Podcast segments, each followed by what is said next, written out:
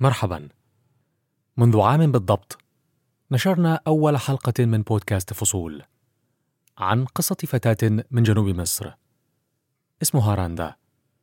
تعرضت للختان طفلة وتحاربه الآن كأم وكناشطة في المجتمع المدني. وها نحن الآن نعيد بث هذه الحلقة وفي نهايتها تحديث وإجابات جديدة. لا يفوتكم الاستماع إلى النهاية. لتعرفوا من راندا أين هي الآن ولماذا حافية القدمين هي أحدث معاركها مع الختان.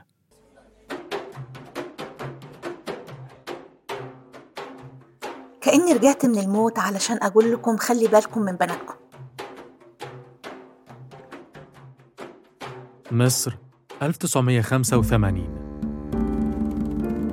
عام هادئ لكن في العمق أشياء ما تتغير. في العام 1985 وفق اليونيسف 98% من الفتيات في مصر تعرضن لتشويه الأعضاء التناسلية أو ما يعرف بختان الإناث. وهو ما جعل هذا العام الأعلى على الإطلاق في نسب الفتيات اللائي تعرضن لهذه الجريمة. سمعتهم بيقولوا إنهم هيطهروني خلاص بس مش دلوقتي لما الهلال يهل. لما الهلال يهل هذه رندا ضياء. فتاة أسوانية. رندا واحدة من 31 مليون فتاة في مصر. كنا ضحايا لهذه التجربة القاسية والتي ربما كانت أكثر قسوة على رندا من غيرها. أيضا منطقة الشرق الأوسط وشمال أفريقيا بها ربع حالات ختان الإناث على مستوى العالم. ملايين النساء العربيات خصوصا في السودان ومصر والصومال لاحقهن هذا الرعب. وعالميا لا تزال حتى اليوم. ثلاثة ملايين فتاة يتعرضن كل عام لهذه الممارسة.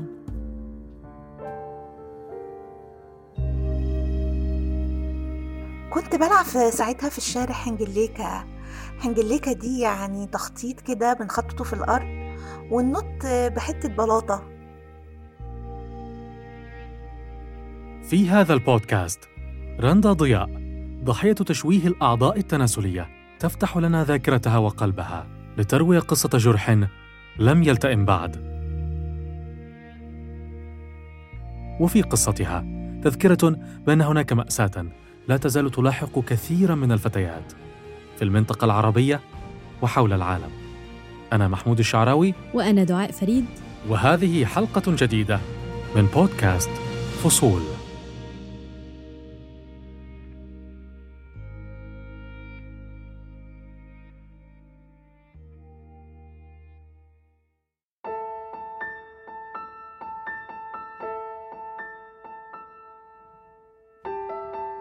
تحذير هذا البودكاست قد يحتوي على ألفاظ أو وصف لمشاهد قد تكون مزعجة للبعض.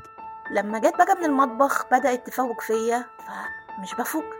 فيا رندا رندا يا ماما اصحي. مفيش رندا. فجلبوني لقيوا الدم واصل لغاية منبت شعري. في بداية شهر فبراير من العام الجاري 2021 استقبل مستشفى عام في جنوب القاهرة فتاة عمرها 15 عاماً تعاني من نزيف حاد كاد يودي بحياتها. مصدر هذا النزيف قطع في شريان رئيسي في المنطقة التناسلية. عدد من يلقين حتفهن بسبب الختان غير معروف لأن حالات الوفاة تسجل على أنها نتيجة حدوث نزيف حاد. إذا أردت أن تعرف كيف ستروي الفتاة الجريحة قصتها مع سكين الختان بعد عشرة أو عشرين عاما من الآن فلست مضطرا للانتظار. استمع إلى فصول قصة رندا ضياء. لأنه وإن اختلفت التفاصيل فإن القصة واحدة وتظل محفورة طويلا في الذاكرة. كل شاف وأنكر غيره يكون في سكر. كان عمري سبع سنين. أنا الصغيرة في وسط إخواتي. دخلت البيت ساعتها لقيت أمي وأبويا وإخواتي قاعدين في الصالة. سمعتهم بيقولوا إنهم هيطهروني خلاص بس مش دلوقتي لما الهلال يهل. لما الهلال يهل لماذا يرتبط جرم سماوي كالقمر بطقس كهذا يا ترى؟ هلال يهل عشان إحنا جنوبيين في جنوب مصر. فبنعتقد في المشاهرة فالهلال يهل عشان محدش ما نتشهرش. أول مرة يظهر في أعماقنا فجر ألوان من محاسن ظلال نغم في منظر. الموسيقى من ذاكرة رندا مرة يظهر هذه أسوان في الثمانينيات كما تتذكرها رندا إحنا شارعنا الحقيقة على الطراز الفاطمي. وزي ما قلت لك قبل كده أنا كنا ساكنين في, في قلب مدينة أسوان. اشتروا لي فساتين حمراء وعلى السرير ملاية بيضة وكأني عروسة صغيرة. زغاريد بقى ودفوف. كنت فرحانة جدا لأنهم هيحنوا لي إيدي ورجلي. وفي اليوم التالت هنروح النيل. علشان المباركة يعني ويغسلوا لي إيدي ورجلي وكأنهم بيطهروني من الدنس. مظاهر احتفالية لطقس مؤلم وحزين. أكثر من 200 مليون امرأة شوهت أعضاؤهن التناسلية حول العالم. علماء الأنثروبولوجي لا يعرفون بالتحديد أين نشأت هذه العادة ولا كيف انتشرت. تقول منظمة الصحة العالمية إن هذه العادة عمرها ألف عام تقريباً وفي الغالب منشأها في أفريقيا. أكثر الدول التي تمارس ختان الإناث هي الصومال بنسبة 98% من النساء. تأتي بعدها مصر والسودان عند 87% ثم موريتانيا. جميع هذه الدول أفريقية. كيف حالكم؟ ازيكم؟ كيف حالكم؟ ازيكم؟ كيف حالكم؟ لما الهلال هل؟ وبعد ما أبويا صلى العشاء رحنا لعيادة الدكتور. العيادة دي كانت في الشارع اللي ورا اللي ورانا. في في قلب في قلب السوق التجاري يعني هنا في أسوان. وأنا رايحة كنت فرحانة جدا جدا. أنا فاكرة العيادة دي كويس جدا. أنا فاكرة حتى الترابيزين بتاعها. ريحة السلم كده كانت أنا حاسة أنا شماها دلوقتي في مناخيري. ال- العماير ال- العتيقة بتاعت زمان. لما دخلت العيادة الريحة اتقلبت لريحة أدوية ومحاليل وديتول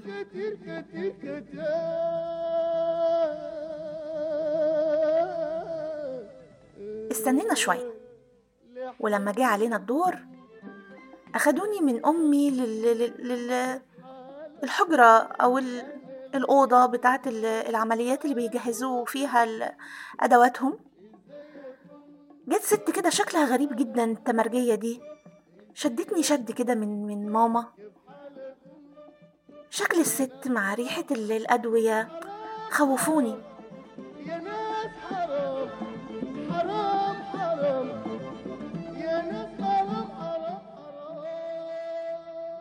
نبضات قلبي زادت جدا جدا. وبعدين شفت دخلت اللي الأوضة دي لقيت الدكتور ملامحه جاسية كده. فمعرفتش أعمل إيه بس أنا أنا كنت حاسة بنبضات قلبي كويس. كأنها هتطلع خلاص من من القفص الصدري بتاعي. الدكتور ده جه لغاية عندي اداني حجنة ما تكلمش بس ولا كلمة معايا يعني.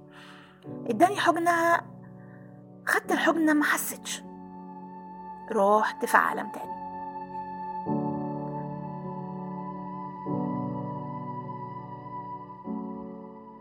أقول لك شيئا يا دعاء.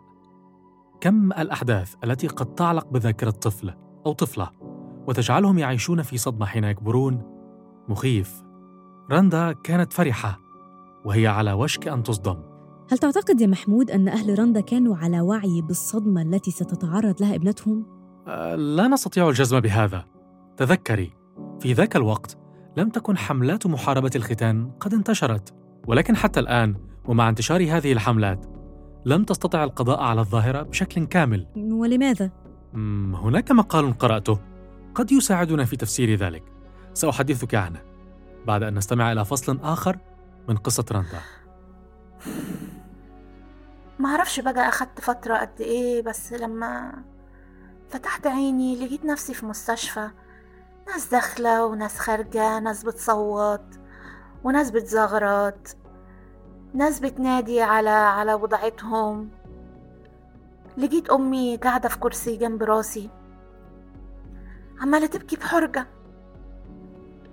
وكانت عمالة تدعي بتقول يا رب والنبي يا رب ما تحرق قلبي عليها.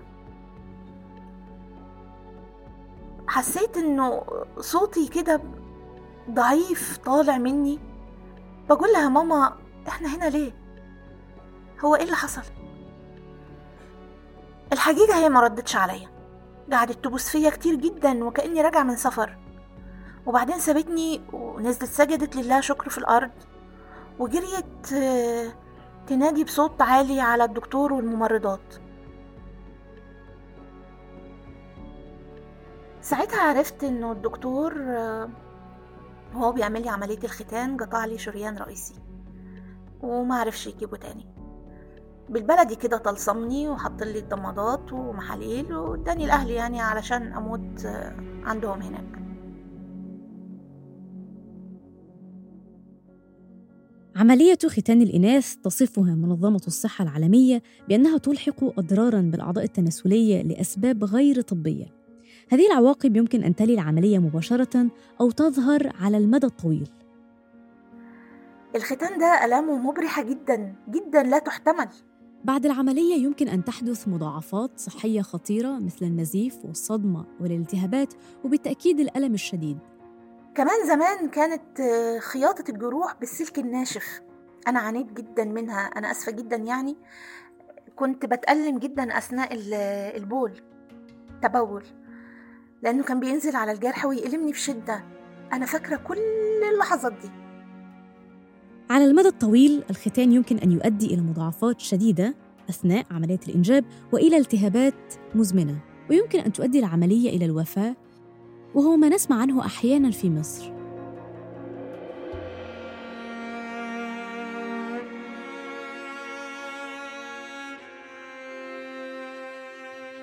دعاء تعالي نعود بالزمن إلى الوراء. رندا الطفلة عادت إلى البيت بشريان مقطوع ومثل الصمى كما كانت تقول. عادت إلى البيت لتموت هناك لكنها لم تكن تعرف ذلك. أمي صوتت طبعا والجيران اتلموا وراحوا جابوا لي عربية وجريوا بيا على المستشفى. لما رجعت البيت كانت إرشادات الدكتور بتقول إني ما أتحركش ما ألعبش ما آخد الدواء بانتظام. بعد أسبوع بقى اتخنقت. فطلبت من أمي إنها إنها تطلعني بره على الرصيف بتاع بتاع البيت في الشارع أشم هوا شوية وأقعد مع أصحابي. ماما طلعت لي كليم آه على الرصيف وجابت البنات وقعدوا حواليا نحكي. قعدت شوية وبحكم إن أنا حركة كده وما بعرفش أقعد في مكاني حبيت ألعب. فمسكنا كورة وقفت والبنات عملوا دايرة وبقينا بقينا نحدف على بعض ال- الكورة دي على بعض يعني. فجاء عيل بيجري بسرعة جامدة فزجني فوجعت. لما وجعت نزفت. جم البنات يجوموني بصيت كده شفت الدم. أنا الدم الأولاني بتاع أول لما جابوني من عند عيادة الدكتور أنا كنت فاقدة الوعي ما شفتوش. بس المرة دي أنا شفته. شفته بعيني فترعبت و... وقمت صوتت وصرخت جامد لغاية لما أهلي حو... اتلموا حواليا والجيران و... ورجعوا بيا تاني على المستشفى.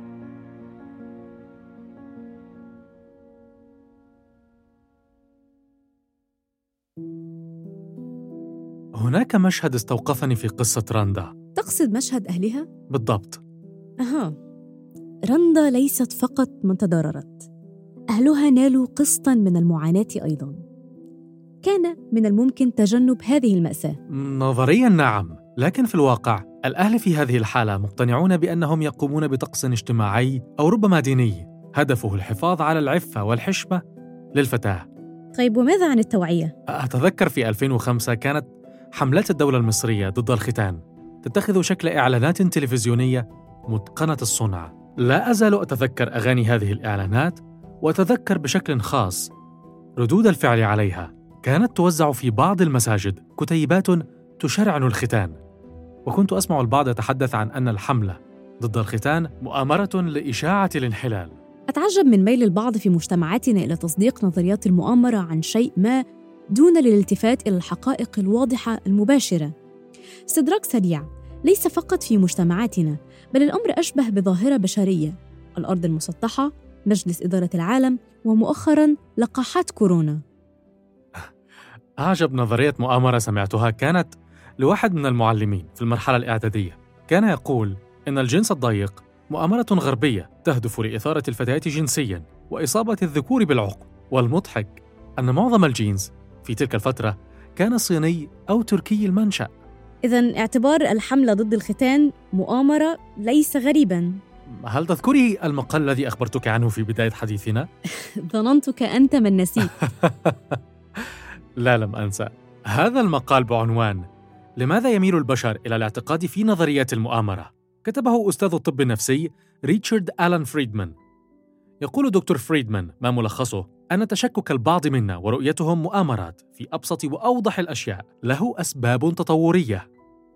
قديما كان الإنسان يعيش في مجموعات معرضة للخطر والأفراد الذين لديهم القدرة على استشعار المخاطر حتى في الأشياء غير الخطرة.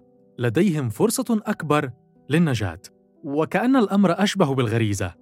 لكنه كما يقول دكتور فريدمان كلما زادت مستويات التعليم كلما قل الاعتقاد في نظريات المؤامرة.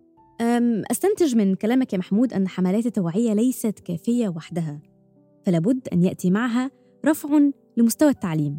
أيضا هناك شيء آخر ذو تأثير ملموس وهو أن تتحرك الضحايا من الفتيات اللواتي كن عرضة لجريمة التشويه لمخاطبة مجتمعاتهن المحلية وشرح قصصهن بأنفسهن. وهذا ما تفعله الآن رندا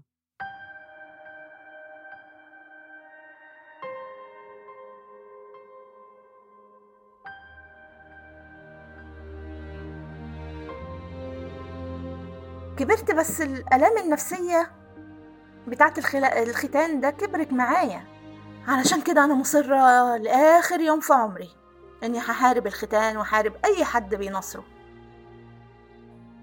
سكين الختان الذي ترك جراحا في جسد راندا وذاكرتها جعل منها اليوم ناشطة مهمتها منع المزيد من الجراح.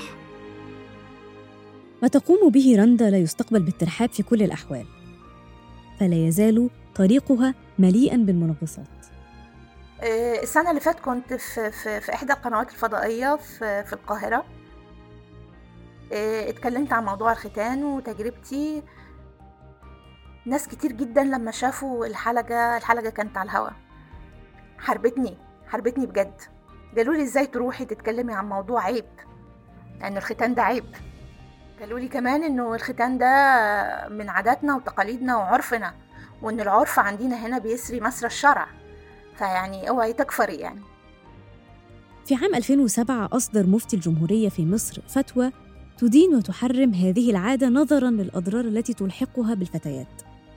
وكثيراً ما أوضح الأزهر أن الختان ليس له أساس في الشريعة الإسلامية أو أي من أحكامها. نفس الحال في موريتانيا وجميع الهيئات الإسلامية في الغرب. ربنا رزقني دلوقتي أنا عندي ثلاث أولاد عمر وعلي ومصطفى وعايزة أقول لحضرتك إنه آلام الختان دي كانت أصعب من آلام الولادة لأني بقوم من ب- ب- بولادي حواليا ابني جنبي يعني نونو جنبي. آه، الولادة فرحة لكن الختان ده كسرة كسرة نفس.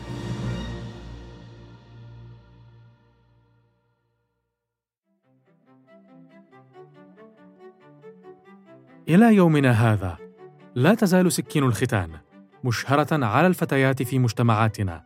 ممارسة بدأها الأقدمون ولا ندري ما السبب.